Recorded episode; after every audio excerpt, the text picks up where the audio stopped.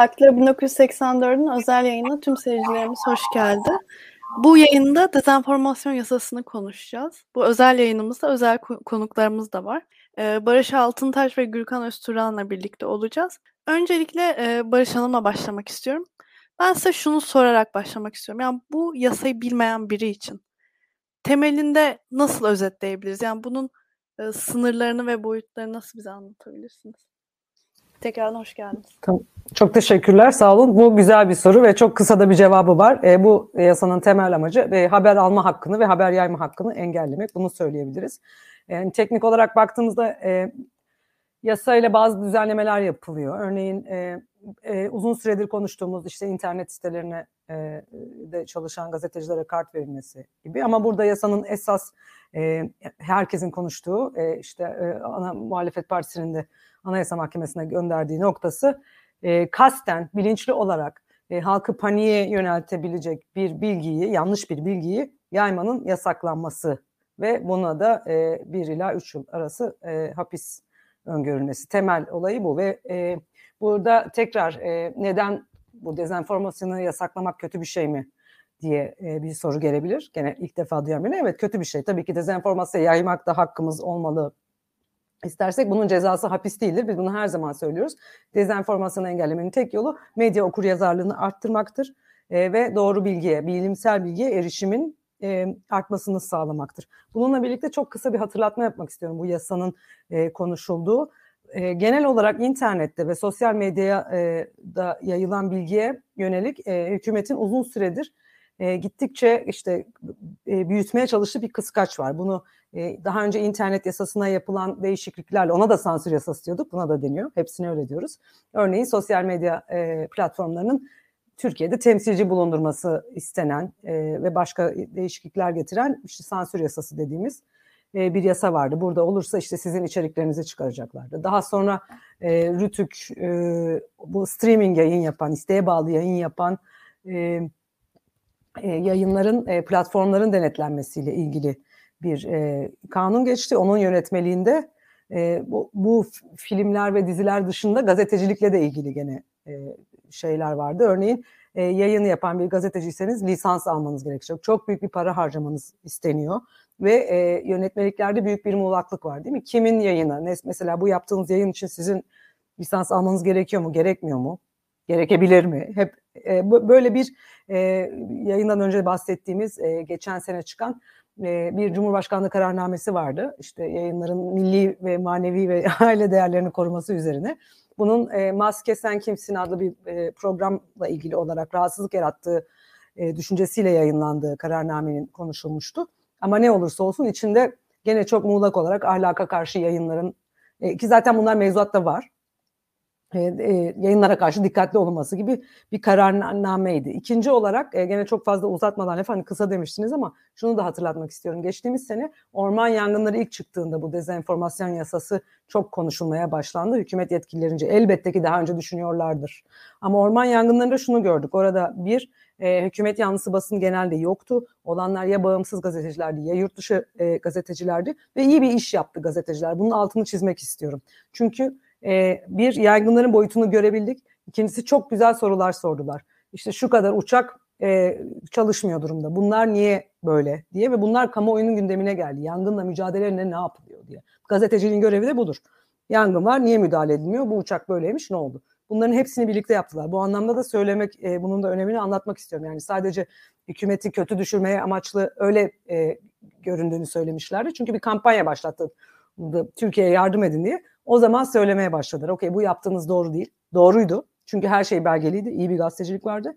Ve bizim e, hükümeti, kötü e, devleti, Türkiye'yi güçsüz e, göstermeye çalışıyorsunuz. Buna izin veremeyiz dendi. Sonra önceki e, gene bu, e, meclis tatilinden önce bu yaz geri geldi bu yasa geçmeden önce.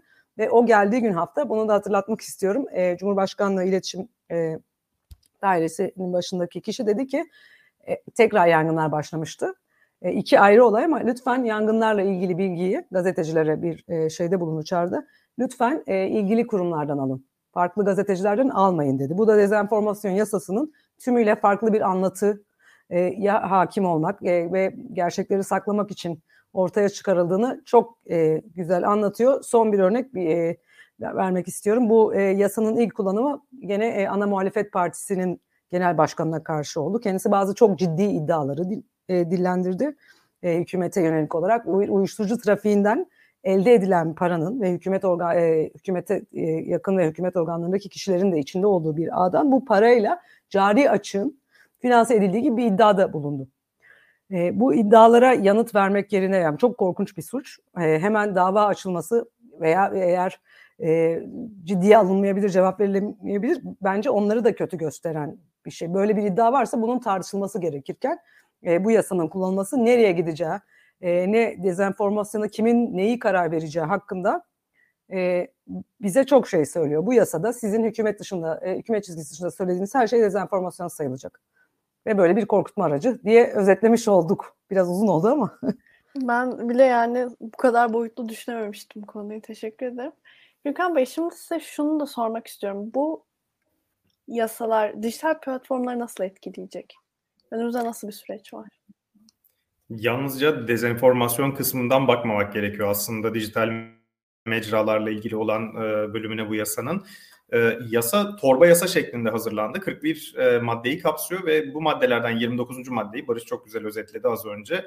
E, hapis cezası öngörmediğini söylemişti. E, İnsan Hakları İnceleme Komisyonu Başkanı Hakan Çavuşoğlu AK Parti'den bize geçtiğimiz ay gerçekleştirmiş olduğumuz basın ve medya özgürlüğü misyonu kapsamındaki toplantımızda.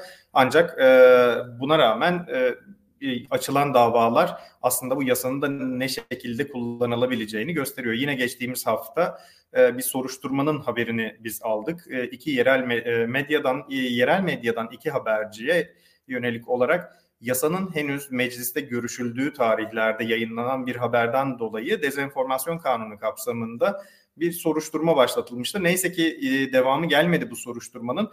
Ancak geriye yönelik olarak bile, geçmişe yönelik olarak bile bu soruşturmaların açılacağına dair bir izlenim veriyor bize. Yasanın 35. maddesine bakacak olursak, 34. E, maddesine bakacak olursak veri güvenliği e, açısından çok büyük sorunlar teşkil ediyor.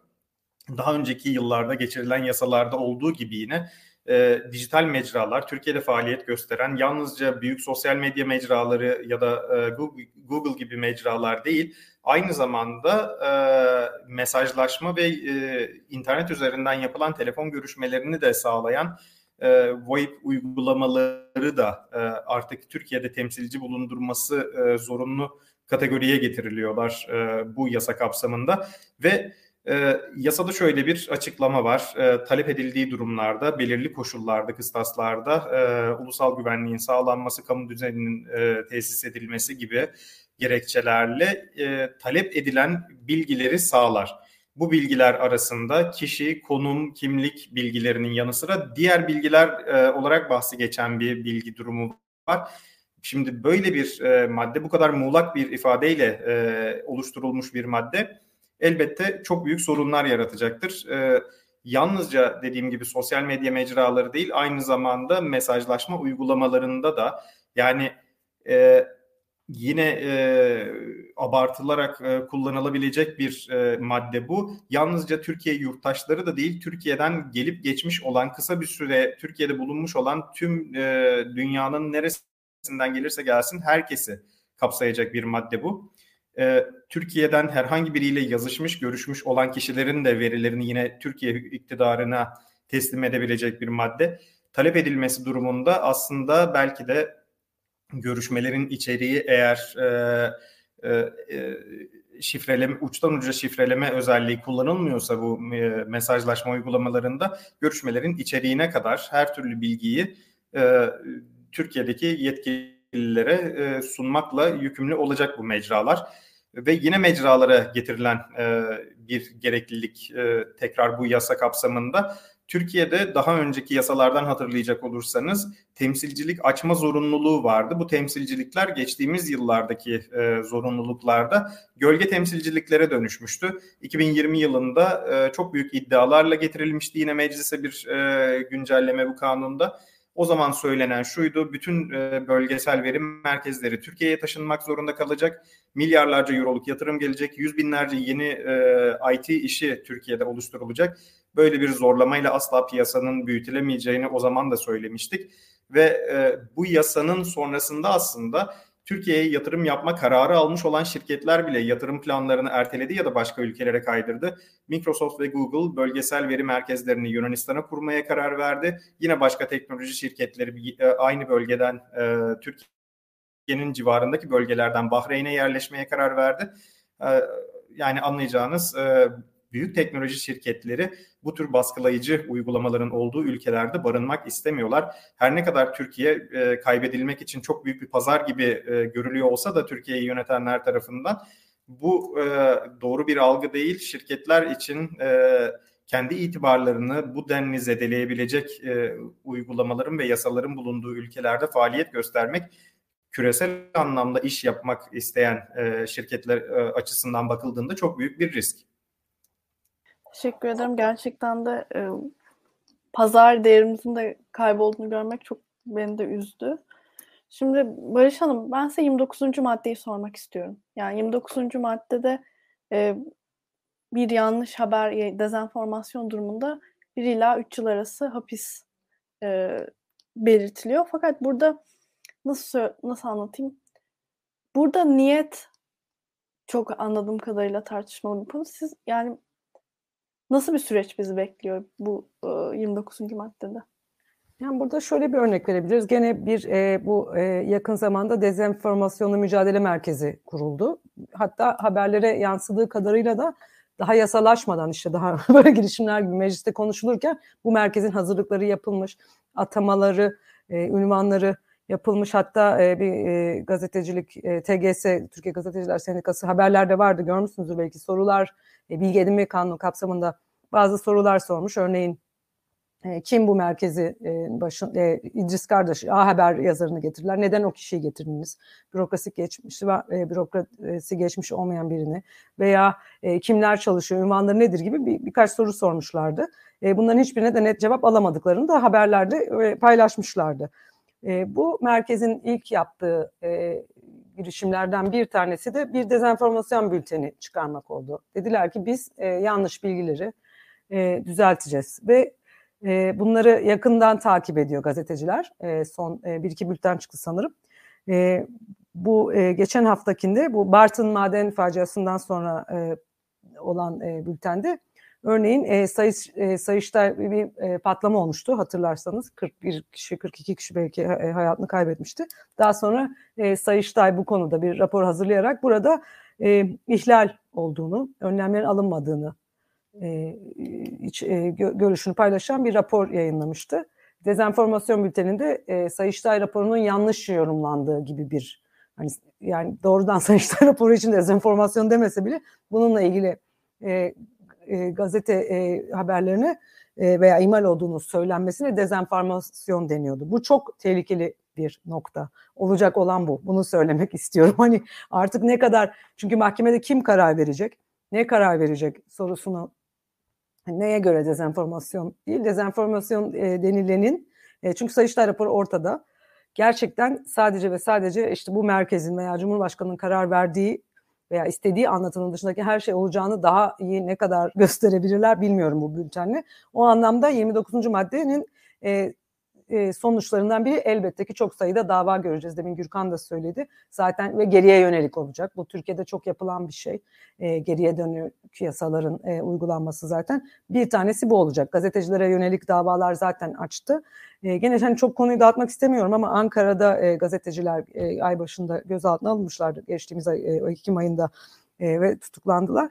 E, aynı zamanda Tabipler Birliği Başkanı da tutuklandı. Bu yasayla ilgili bir e, şey e, soruşturma konusu olmadı. İddianamede de olmayacak ama şu orada da gene çok ağır bir iddia vardı. İşte e, şu, yani ilk gözaltına alınmalarında bunlar konu dava konusu olmayabilir ama e, şöyle dedi gazeteciler, o kurumlar bizi işte gözaltına aldılar. Çünkü e, Türk Silahlı Kuvvetleri hakkında gene ağır iddialar vardı. Kimyasal silah kullanma hakkında. E, bunların da araştırılmasını isteyen haberler yaptıkları için ilk bu anlamda bu yasayla ilgili alınmadıklarını tekrar söylemek istemiyorum ama gene aynı tepki. Çok agresif bir tepki. Çok ciddi ağır e, uygulamalar ve mesela ne kadar hükümete inanmak istesek de biz böyle bir tepki onları da çok kötü duruma düşürüyor. Bunu anlatın, ispatlayın. Bunu e, aynı e, nasıl söyleyeyim aynı agresif saldırganlık O, o mentalite var bu yasanın arkasında. Bu yüzden davaların çok arttığını göreceğiz. Ama bununla birlikte biz gerçekten bilgi akışında azalma görecek miyiz? İnsanlar yazmayı bırakacak mı? Araştırma yapmayı bırakacaklar mı? Bunun sorusuna, e, bu sorunun cevabı ben her zaman hayır diyorum. Çünkü Türkiye'de e, çok hızlı geçiyor zaman ve unutuyoruz ama 2016 yılından sonra bir nokta vardı. E, 190 200'e yakın gazeteci aynı anda cezaevindeydi. Ve e, şu anda da 40'ın üstünde gazeteci cezaevinde. Kırmızı çizgilerin dışında haberler yapan, tweet atan, e, bilgi veren, beyan veren kişiler her zaman oluyor ve e, ağır cezalar e, tekrar şimdi gazetecilere yönelik davaların arttığını görüyoruz. E, seçim süreci de yaklaştıkça. Ama bunlar her zaman oluyor. Gazeteciler bu risklere rağmen yazmaya devam ediyorlar. Bu anlamda korkutmaya çok korkutmaya yönelik bizim söylediğimizin e, dışında bir anlatıda bulunmayın yasası ama gazetecilerin çok korkacağını o anlamda etkili olacağını ben düşünmüyorum. Ama normal vatandaş için ne olacak o ayrı bir konu. Evet gerçekten e, yani demokrasilerde e, belirleyici bir faktör de haber alma özgürlüğünü şu an bu halde konuşmamıza çok üzülüyorum. Şimdi Gürkan Bey size Freedom of the Net'in e, raporlarını sormak istiyorum. Bu süreç e, nasıl yansıdı sizce? Freedom on the Net raporunda önceki yıllarda e, çıkarılmış olan sosyal medya kanunlarının uygulanması neticesinde e, aslında gerçekleşen ihlalleri e, yazdık. Ancak e, bu yılki raporda henüz bu kanun, dezenformasyon kanunu yer almadı.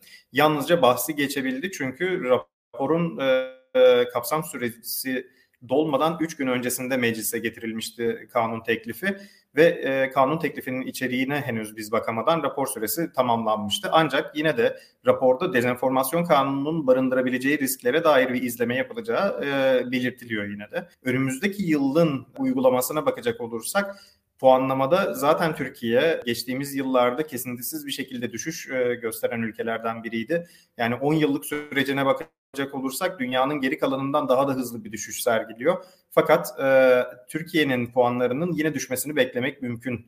E, Freedom on the Net 2023 raporunda da 1 Mayıs e, e, pardon 31 Mayıs e, 2023 tarihine kadar sürecek izlemesi bu ilk 6 aylık sürecinde yasanın neler gerçekleşecek gerçekten merakla bekliyoruz. Fakat ilk bir ayını doldurmadan bile e, ana muhalefet liderine ve iki gazeteciye soruşturma açılması bu, bu anlamda davalara dönüşme ihtimali bulunan e, davaya dönüşme ihtimali bulunan vakaların bir bir ortaya çıkması gerçekten de çok büyük bir ihtimal. E, fakat 29. maddenin kullanımıyla ilgili olarak ben yine aynı toplantıya atıfla bir e, paylaşımda bulunmak istiyorum. Hakan Çavuşoğlu'nun bize söylemiş olduğu medya özgürlüğü misyonumuz kapsamındaki toplantıda bu e, bu kanunun asla asla hapis cezasına yönlendirmeyeceği. Çünkü bunun tutukluluk hükmü barındırmadığı uyarı niteliğinde bir e, ceza olarak davanın kullanılacağı bize aktarılmıştı. Kendisi bu e, yasa sürecini de aynı zamanda e, anlatırken yine Gezi'den birçok örnek vermişti. Fakat tabii verilen örneklerin de doğruluğunu tekrar incelediğimizde e, farklı sonuçlara gitmemiz mümkün olacaktır. Ancak e, yine belir belirtilmiş olduğu gibi az önce de yanlış bilgiler elbette olacaktır. Fakat bunun e, neticesi asla ve asla hapis cezası olmamalı. Medya özgürlüğü acil müdahale kapsamında benzer e, yasaları da yine inceleme altına alıyoruz. Avrupa'daki yasalara baktığımız zaman Almanya'daki yasaya örneğin özellikle atıfta bulunuluyor iktidar tarafından yıllardır sosyal medya yasalarında ya da sosyal medyayı düzenleyecek herhangi bir kanunda bir değişiklik yapılırken ısrarla bir Almanya örneği veriliyor. Fakat Almanya'daki kanunlar arasında e, tam olarak hangi maddeye atıfta bulunulduğuna dair bizim e, Almanya'dan baktığımız zaman pek bir fikrimiz yok. E, burada e, Nazizmin övülmesiyle ilgili olan kanunlardan bahsedildiğini tahmin ediyoruz. Ancak bu kanunlar kapsamında bile değerlendirildiğinde Türkiye'deki kanun e, fazlasıyla abartılı. Yunanistan'da geçtiğimiz yıl kabul edilen bir dezenformasyonla mücadele kanunu vardı. Ancak hem basın meslek örgütlerinin hem e, sivil toplum kuruluşlarının hem de e, muhalefet partilerinin yaygın ve kitlesel gösterileri, e, eylemleri e, sonrasında e, bu kanun Yunanistan'da uygulanamaz hale getirilmişti. E, bir benzerini Türkiye'de göremedik maalesef. Ancak bir yandan da e, Türkiye'de medyanın özellikle bu kanuna sansür yasası e, atfında bulunmasının da bir etkisi olduğunu düşünüyorum. Açıkçası bu kanun yalnızca gazetecileri ilgilendirmiyor. Bu, bu, bu, bu anlamda yurttaşların haber alma hakkının yanı sıra aynı zamanda ifade hürriyetlerini e, derinden sarsabilecek bir kanun olduğunun altını çizmek gerekiyor. Teşekkür ederim. Barış Hanım, son soruya geçmeden önce şunu da sormak istiyorum. Yani tüm bu e, yasalar önümüzdeki siyasi atmosferi sizce nasıl etkiler? Yani daha e, az haber alabileceğimiz bir döneme mi giriyoruz size göre? Aslında bu e, zor bir soru. Benim çok net bir öngörüm yok bu konuda. Ben hani böyle iyi bir cevap değil hani böyle başlamak ama şöyle düşünüyorum. Elbette e, demin biraz önce konuşurken de hala da öyle düşünüyorum. Gazetecilerin korkmadan yazmaya çizmeye devam edeceği, eleştirilerine devam edeceğine benim kuşkum yok. E, ama bu konuda ilginç. Bu benim kişisel gözlemim ama bu konuda işte sokaktaki yurttaşların biraz daha endişeli olduğunu görüyorum. Genelde e, birçok e, e, sansür yasası adını verdiğimiz çok sayıda yasa geçti son e, veya işte kanuni düzenlemeler gerçekleşti son birkaç yılda. Ama herkes bu dezenformasyon yasasından, herkes derken hani günlük olarak çok da haberleri takip etmeyen e, kişiler bile e, buna dair bir endişe duyuyorlar gibi geliyor. Umarım yanılmıyorumdur. Bana bu anlamda e, örneğin 29. maddede bu bilginin yayılması tabii gene e, bunların uygulamada göreceğiz yasa ama bu tam olarak neyi içeriyor? Örneğin e, Gürkan bir gazeteci olarak bir iddiada bulundu ve hükümetin hoşuna gitmeyen bir iddiada bulundu. Ben de bunu RT'ledim okuyucusu olarak. Örneğin bu RT'ler ona giriyor mu? Veya e, işte ben e, farklı değişik platformlara değişik algoritmalar aslında RT değil de mesela like etsem bile onu benim çevreme, e, benim e, takipçilerime düşürüyor. Bir şekilde e, onun görünürlüğünü arttırmış ve oluyorum acaba onu yaymış oluyor muyum? Ben bir şey söylemedim, retweet paylaşımda da bulunmadım ama bir ifade bıraktım örneğin farklı platformlarda. Bu yasa böyle yorumlanabilir mi? Bunların uygulamalarını göreceğiz ve bu anlamda genel nüfusun üzerinde e, negatif bir etkisi olabilir diye düşünüyorum. Seçim atmosferi yaklaşırken de yine gazeteciler için de böyle her paylaşımında insanlar, sosyal medya kullanıcıları diyelim biraz daha korkarak hareket edeceklerdir. Ve e, eğer bize sonraki davalar şunu da gösterirse dezenformasyon ki bundan şüpheleniyoruz. Dezenformasyon adı verilen şey aslında dezenformasyon değil. Doğru bilgi ve yasaklanması istenen doğru bilgi gibi görünüyor ve bunu bize e, daha çok bu e, öngörümüzü destekleyecek e, davalarla karşılaşırsak bu anlamda e, seçim atmosferine girerken kişilerin e, ifade e, özgürlükleri e, kendilerini ifade etmeleri artı belki de o gün gelince işte seçime hazırlık sayım konusunda da biraz daha nasıl söyleyeyim eskiye oranla daha geride durabilecekleri bir ortama yol açabilir. Yani öyle olmaması dileyim. Ama kesinlikle davalarında artacağını görüyoruz. Onun dozuna göre şekillenecek diye düşünüyorum. Çok teşekkür ederim. E, kapatmadan önce e, son olarak eklemek istediğiniz bir şey var mı Gülkan Bey? Sizinle başlayalım. Tabii aslında ben e, yayının başında 41 maddeden bahsetmiştik. Bu 41 maddeden e, bir kısmı e, dijital mecraların da, dijital medya organlarının da basın statüsüne alınmasıydı. Bu elbette olumlu bir durum. İnternet medya kanunu yıllardır beklenen bir şeydi. İnternet e, haber portallarında çalışan arkadaşlarımızın e, basın kartına başvurabilmesinin önünün açılması önemli bir gelişmeydi. Ancak bununla birlikte şöyle bir çekince de doğdu. Basın ilan kurumunun kaynaklarında e, belirgin bir artış olmadan basın ilan kurumunun kaynaklarından faydalanan toplamda şu ana kadar 2000'e yakın e, medya organı bulunurken bu sayı bir anda 10 binlere çıktığında acaba nasıl bir e, gelişme olacak? Yani yerel medya e, özellikle bağımsız haberciliğin teşkil edilebildiği nadir e, alanlardan biri olarak kaldı Türkiye'de. E, ulusal e, ulusal anlamda yayın yapan yayın kuruluşlarının e, sayısının çok hızlı bir şekilde azalması, en azından bağımsız habercilik yapabilen e, ulusal gazetelerin sayısındaki büyük e, düşüş yerel medyayla e, bir noktada e, dengelenebiliyordu. Şimdi bu yerel medyaya da aktarılan kaynakların acaba on binlerle mi bölün, bölüşüleceği e, bir çekince doğurdu.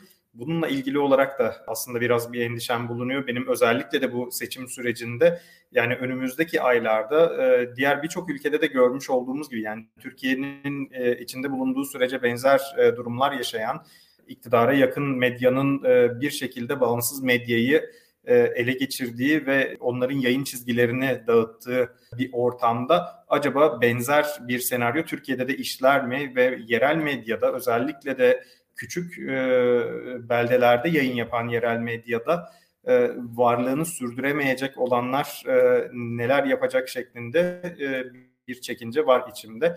Bununla birlikte e, hem bu yasa kapsamında hem de dijital haklar hürriyetler alanında her zaman e, ve her yayında belirtmek istediğim haklara ve hürriyetlere sahip çıkacak olanlar hiçbir zaman şirketler değildir. E, yurttaşların bu haklarını kendileri e, gözetmesi gerekiyor. Yani bir küresel teknoloji şirketinin Türkiye'de geçirilen bir kanuna uyup uymamasına bağlı olarak ifade hürriyeti ve basın özgürlüğünün savunulup savunulamayacağına e, yurttaşlar e, güvenemez ve kendi haklarına sahip çıkmak durumundadır. Beni konuk ettiğiniz için çok teşekkür ediyorum Aybike. Ben çok teşekkür ederim. Ee, Barış Hanım sizin e, son olarak eklemek istediklerinizi alalım. Benim e, eklemek istediğim e, Gürkan dediğine çok benziyor. Bizim kesinlikle e, bu yasaya karşı e, e, sesimizi çıkarmaya devam etmemiz, bunu konuşuyor, tartışıyor e, olmamız lazım. Eğer önünü e, bir şekilde e, düzelme olacaksa bizden başka bunu kimse yapmayacak. Zaten e, gene ana muhalefetin anayasa mahkemesi başvurusu olduğu e, bir esastan görüşme kararı var. Bu anlamda e, mücadele etmeden e, zaten e, yıllar yılı aşınan ve kaybettiğimiz haklarımızı daha da fazla kaybetmemek için mutlaka bunu konuşuyor olmamız gerekir diyorum. Size de çok teşekkür ediyorum yayınınız için bu yüzden. Ben çok teşekkür ederim. Bugün Daktilo 1984'te Gülkan Özturan ve Barış Altıntaş'la birlikte dezenformasyon yasasını konuştuk. E, yayınlarımızı beğenmeyi ve paylaşmayı unutmayın. Görüşmek üzere.